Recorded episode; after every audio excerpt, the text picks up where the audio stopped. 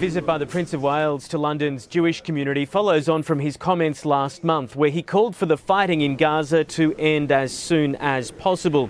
It follows on too from his failure to attend a memorial service for his godfather, owing to an unexplained personal matter earlier in the week. The Prince of Wales saying he and Catherine are extremely concerned about the rise in anti Semitism in the UK. 94 year old Holocaust survivor Renee Salt telling William she misses Kate so much. The princess still recovering after her abdominal surgery.